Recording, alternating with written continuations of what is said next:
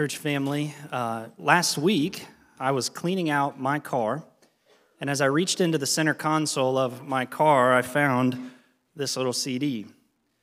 And it's dated on there, it has my name on it, 1025 2009. And what makes this CD significant, and I hadn't seen this in a long time, is this is the very first sermon that I ever preached.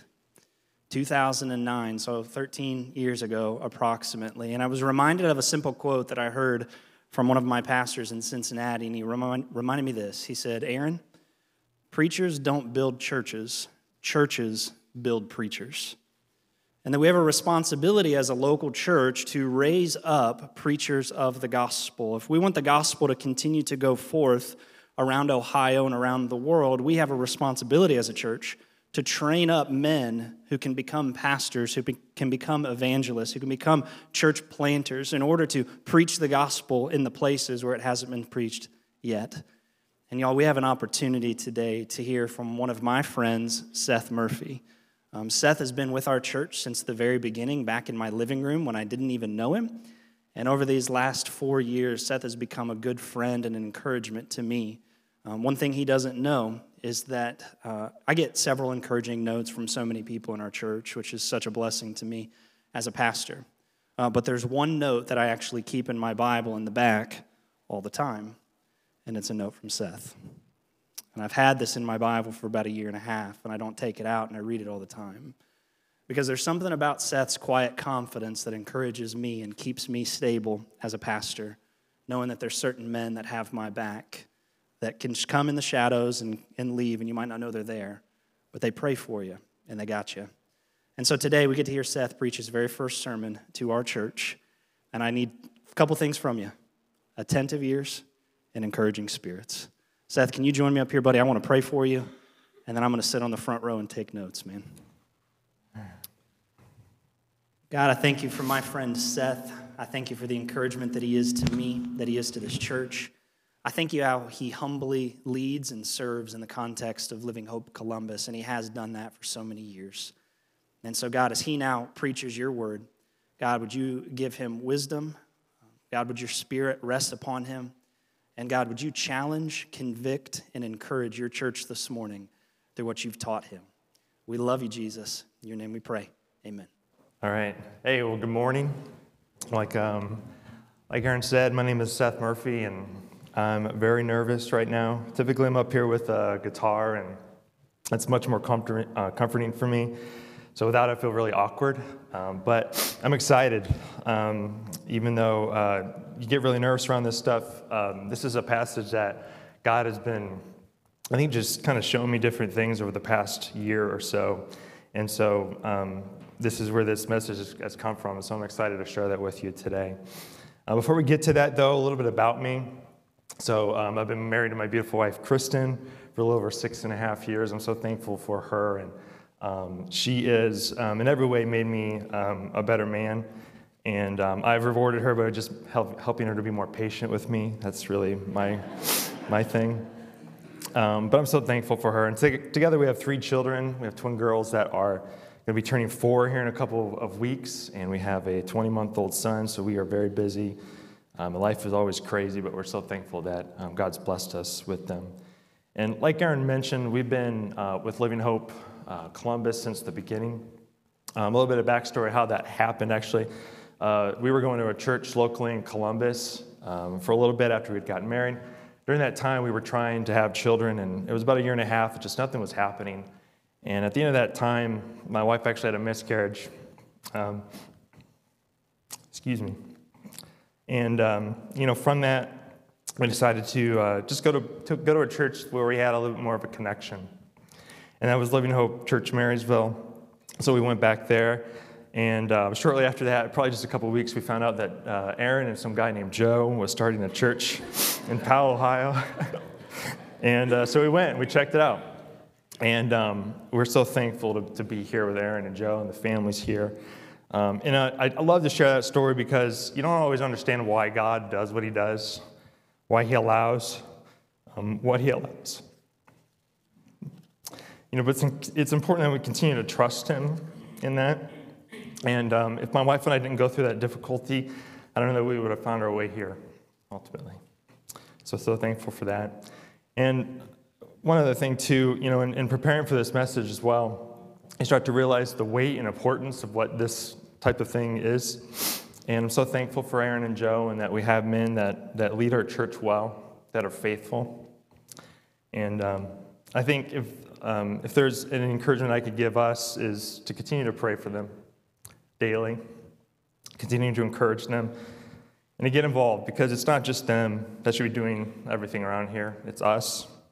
And um, like Aaron said last week, um, the gospel travels best on the backs of helping people, and that's us. That needs to be us. So, anyway, all right, I'm done with that. Let's get to uh, get to the word. Um, so, if you have a copy of God's word, I invite you to stand with me. We're going to be in Ephesians chapter two, verses one through seven. Um, Ephesians two, chapters one, or chapter two, verses one through seven. I'm so excited. Let's dive into the word this morning. And God's word says this. And you were dead in your trespasses and sins, in which you previously lived according to the ways of this world, according to the ruler of the power of the air, the Spirit now working in the disobedient. And we too all previously lived among them in our fleshly desires, carrying out the inclinations of our flesh and thoughts, and were by nature children under wrath, as the others were also. But God, who is rich in mercy, because of his great love that he had for us, made us alive with Christ, even though we were dead in trespasses. You are saved by grace.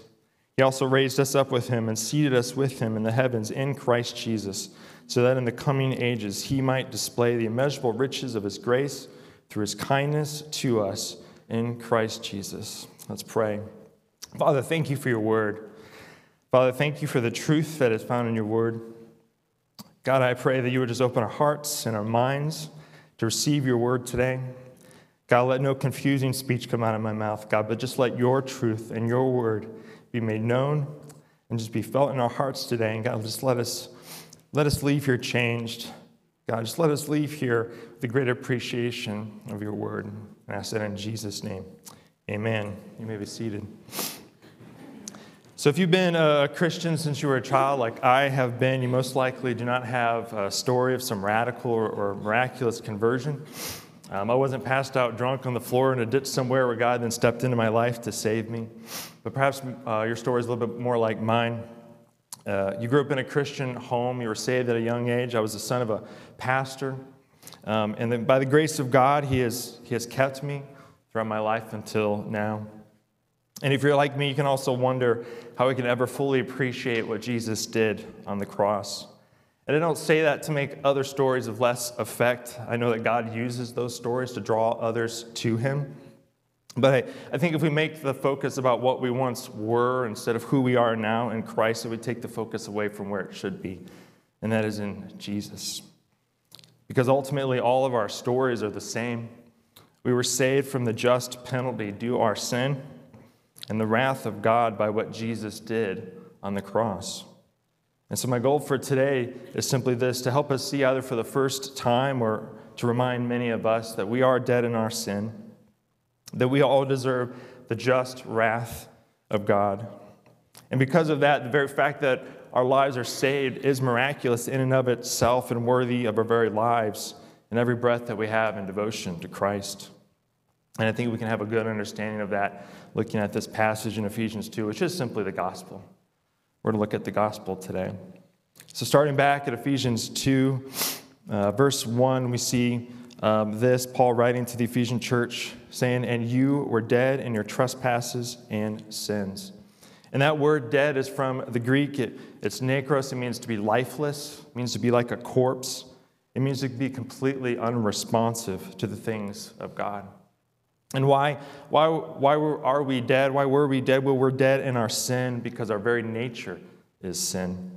We're born into sin because of what happened in the garden in Genesis 3 6. And Romans 5 12 gives us uh, this picture as well, where it says this Therefore, just as sin entered the world through one man, and death through sin, in this way death spread to all people because all sinned. So we can take from this that this is the default human condition without God. As John MacArthur puts it, a pastor out in California, he says that men apart from God are spiritual zombies, the walking dead who do not know that they are dead, and they go through the motions of life, but they do not possess it.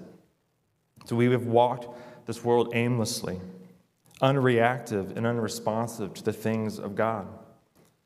And we're dead, right? But we also walked according to this world. It says this in verse 2.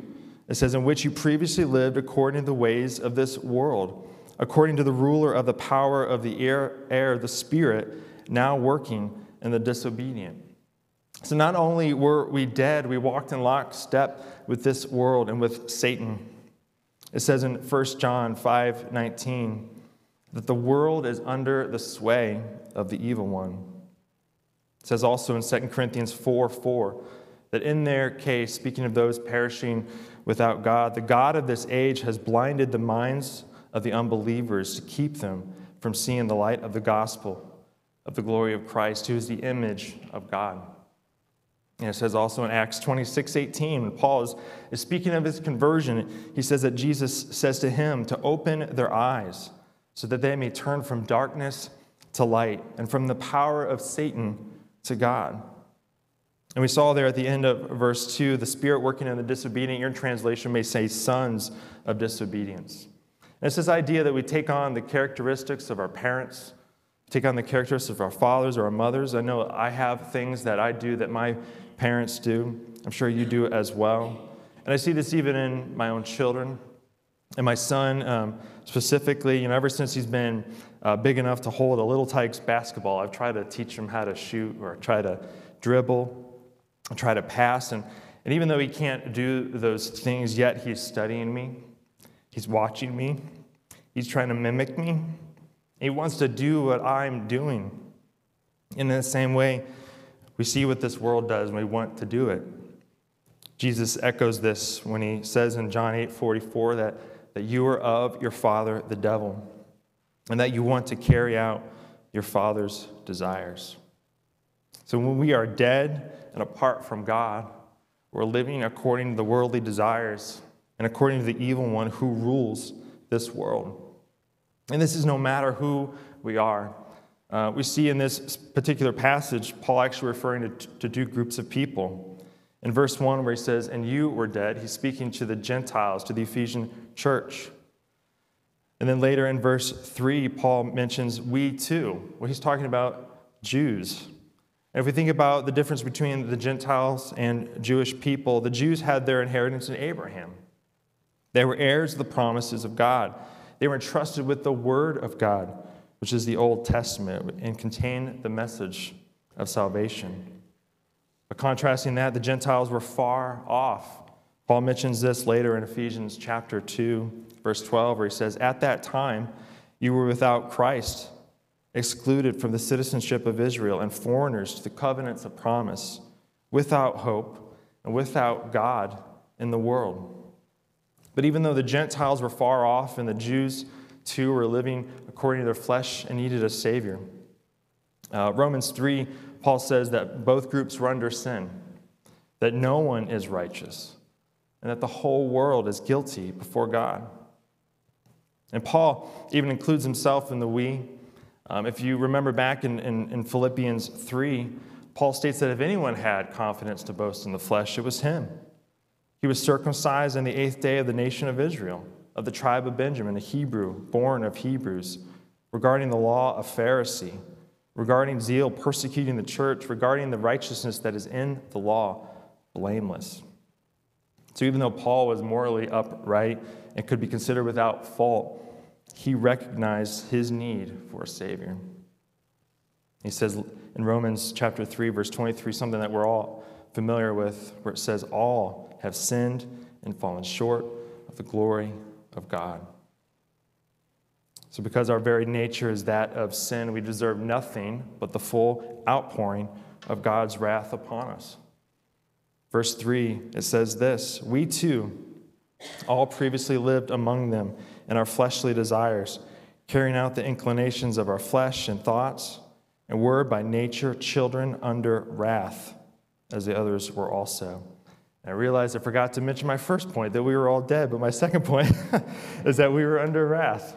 We were under wrath. That's our second point that we're seeing here today. So we're like criminals sentenced to receive the just penalty due for our sins. And without God, this wrath is being saved up for us on the day of judgment. We see in Romans 2 5 and 8, it says, Because of your hardened and unrepentant heart, you are storing up wrath for yourself in the day of wrath, when God's righteous judgment will be revealed. And then in verse 8, he says that he will repay wrath and anger to those who are self seeking and disobey the truth while obeying unrighteousness. We see this also in John 3 36, where it says, The one who believes in the Son has eternal life. But the one who rejects the Son will not see life, but instead the wrath of God remains on him. And I think about it this way, and a horrible illustration is, of course, I brought a prop. Um, but, um, you know, if you think about a balloon, right, if you fill this balloon with air, or if you fill it with water, or sand, or anything, right, then it's just going to expand more and more as you fill it up with whatever you're putting in it. And at some point, it's just going to give way. At some point, whatever's in this balloon is going to give way and just outpour all over. In the same way, that wrath is being stored up for us. And then more and more, more and more is being stored up that day of judgment. And this is hard for us to comprehend. This is really not anything we typically talk about in our modern church. How can a loving God pour out his wrath on all mankind? And we always ask ourselves, well, isn't God love? Isn't he kind? Isn't he good? Isn't he gracious? Isn't God merciful? And the answer to those questions, of course, is yes. But God is also holy, and He is also just. And He is all of those things and more. And He cannot look upon our sin. It says in Habakkuk 1:13 that God's eyes are too pure to look on evil, and that He cannot tolerate wrongdoing. In Nahum 1, 2, and 3, it also says the Lord is a jealous and avenging God that he takes vengeance and is fierce in his wrath and he's furious with his enemies. And that the Lord is slow in anger, but great in power, and he will never leave the guilty unpunished. So, because he is holy and just and will not let the guilty go unpunished, we rightly deserve this wrath upon us. Complete separation from God. And because of our default condition, we are enemies of God. And apart from Him, there is no life, both now and forever. And apart from God, we are destined to eternal death. And apart from Him, we are sentenced to receive the full weight and fury of His wrath. What is that wrath? We just talked about wrath that is um, found on the day of judgment, but we also see wrath even now.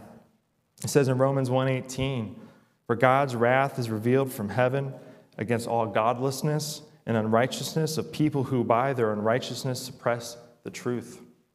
So even though God is evident in the things around us, they choose not to see the truth. And they're given to worthless thinking, becoming fools. And we see that manifested today in, in physical impurity, in unnatural relations, or to based minds. And it goes on in Romans 1 29 to say that they are filled with all unrighteousness evil, greed, and wickedness. They are full of envy, murder, quarrels, deceit, and malice. They are gossips, slanderers, God haters, arrogant, proud, boastful, inventors of evil, disobedient to parents, senseless, untrustworthy, unloving, and unmerciful.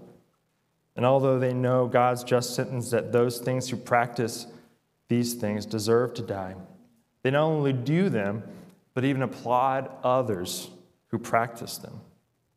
It sounds like so much of what we see in our culture today where we lift up, everything's upside down. We lift up the things that we know are not true.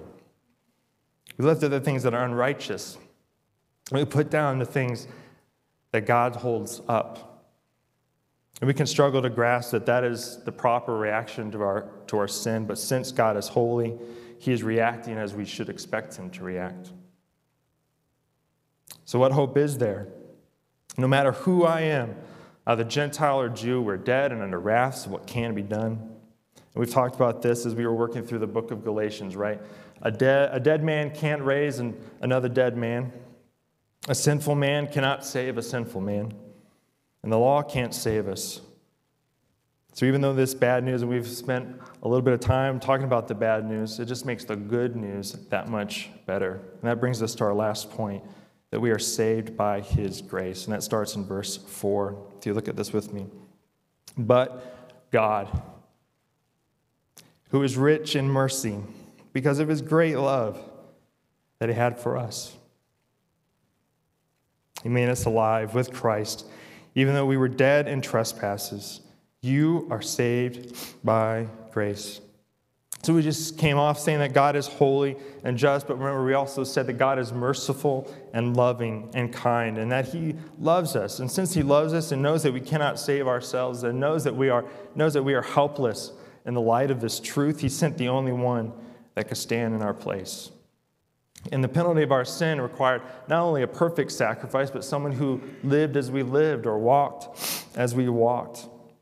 And that person is Jesus. It says in 2 Corinthians 5:21 that God made the one who did not know sin to be sin for us, so that in him, in Christ, we might become the righteousness of God. And this doesn't mean that, that Jesus became a sinner. No, we see later in Hebrews 4 that, that we have a high priest in Jesus that is able to sympathize with our weaknesses who in every respect was tempted, yet without sin. And instead, he bore our sin, and he bore our iniquities, and he bore our transgressions. It says in Isaiah 53, which is just a, a beautiful passage pointing to the suffering of Christ, where it says, beginning in verse 4, that he bore our sicknesses, that he carried our pains that he was pierced because of our rebellion. He was crushed because of our iniquities. That the punishment of our peace was upon him. And we all went astray like sheep. We have all turned our own way, and the Lord has punished him for the iniquity of us all. It says later in verse 10 that it pleased God to crush him severely. And like you may ask yourself, why on earth would it please God to crush him severely? But you can understand that, that through him, and it says this in, in verse 11 of Isaiah 53, that through Jesus, that through his righteous servant, he will justify many. That's you and me. It says in Romans 5, 6, 8, and 9, and it says, For while we were still helpless, at the right time, Christ died for the ungodly. But God proves his own love for us in that while we were still sinners, Christ died for us. So, how much more then, since we have now been declared righteous by his blood, we will be saved through him from wrath? So, if we go back to that, we'll call it the balloon of wrath, right? Jesus took all that wrath, all of that that was being stored up for us, all throughout human history, and he took it upon him. That's even before, I mean, if you think throughout human history, people that died before Christ or not even born, like you and me, he took it all upon himself. We were dead in our sin, but by grace through faith in Christ, we are made alive. 1 Thessalonians 5 9 through 10 says, We are not destined for wrath, but salvation through Jesus Christ, who died for us so that whether we are awake or asleep, whether we live or die, we might live with him. Our debts are erased, and we're nailed to a cross, what it says in Colossians 2:14. And not only that, we see in verse 6 this. It says, He also raised us up with him and seated us with him in the heavens in Christ Jesus so not only were we dead and under wrath, but now we've been made alive and we've been raised up to a place of honor, the right hand of God. It says in Ephesians 1:20, this is where Christ has been placed above all rule, all authority, all power, all dominion above every name. We're adopted now as sons and daughters, according to Ephesians 1:5 and Galatians 3:26. We were far off, but now we've been brought near. We're no longer strangers and foreigners. We're no longer in hostility towards God, but because of Jesus, we have peace with Him. And greatest of all, we get to spend eternity in heaven with Jesus. And why was this done? Why would God make a way for our sins to be covered, our sins to be forgiven? Well, it says in verse 7 this so that in the coming ages he might display the immeasurable riches of his grace through his kindness to us in Christ Jesus. It was to show us his kindness. It was to show us the immeasurable riches of his grace. It was to show us his glory. It says later in verse 8 that it's a gift to us. It's not anything that I can earn, it's not from works, so that no one may boast. Paul says at the end of Galatians 6 that he would only boast in the, in the cross of Christ because it's not anything that he could do. And God didn't have to do this. He didn't have to make a way for us to be reconciled to Him, but He did. And, and He did that to show us His glory. It is to the praise of His glory. We see earlier in Ephesians chapter 1, verses 4 and 6, it says that He chose us in Him. Before the foundations of the world, before creation, He chose us to be holy and blameless in love before Him that he predestined us to be adopted as sons through Jesus Christ for himself, according to the good pleasure of his will, to the praise of his glorious grace that he lavished on us. It says also in verse 12 that those who had put their hope in Christ might bring praise to his glory. Verse 14, to the praise of his glory, saving us, reconciling us, causes us to recognize his glory. It was all done for His glory. So, what are we to do then when presented with this truth? we can either choose to receive the gift that He has given us, or we can choose to reject. And if we receive, we choose life, and we choose everything that we just outlined. We choose new mercies every day. But if we reject, we choose death, and we choose to remain in wrath. And this is a choice that we see throughout Scripture. The Israelites were presented with a similar choice in Deuteronomy 30. They were given the choice between life or death, blessing or curse. And the truth was clear to them as it is to us now. And the truth is this that salvation requires faith in Jesus Christ, repenting from sin, allowing Jesus to rule over our lives. And we should be careful not to misconstrue what salvation means. Jesus didn't come to save us from a hard life or from sickness. He didn't come to save us from a bad marriage or a soul sucking job, a dysfunctional family, or to give us earthly riches or for us to live our best life now. He saved us from our sin because that is what was needed. And all of that all of this life fails in comparison and ultimately knowing Christ. Paul says in Philippians 3 that, that he counts it all as loss because the surpassing worth of knowing Christ Jesus, my Lord, that I may gain Christ and be found in him. So, friends, this is, this is our story. It's not about who I once was, but it's who I am now, who we are in Christ. And whether you're hearing this for the first time today or one of many, the gift of God in Jesus should cause us to live a life in awe and wonder to the glory of the gospel. It should cause us to live a life full of forgiveness, full of kindness, full of love, full of holiness. Our lives should look more and more like Jesus. So if you haven't made that choice today, I encourage you to make that choice for life because without Christ, we remain spiritually dead and we remain under wrath. But there is a way out. It's like being told by a doctor you have a terminal disease, but there is a cure. This cure is Jesus Christ. So I want to invite the praise team um, back up as we respond. Um, don't, don't leave here today. If this is not a choice you've made, choice to accept Jesus as Lord of your life and to, remove yourself under death and under wrath, I, I implore you to make that today. Because life is so much better here now. And you will have life everlasting. So it's a choice that we should all make. Let's pray. Father, thank you. What grace, what love, what kindness, and what gift that you have given us. Father, we pray that just what we've heard here today, what we've read through today, God, that just will take hold in our spirits, take hold in our hearts, God. Will just cause us and, inform us to, to live a life more and more like Christ.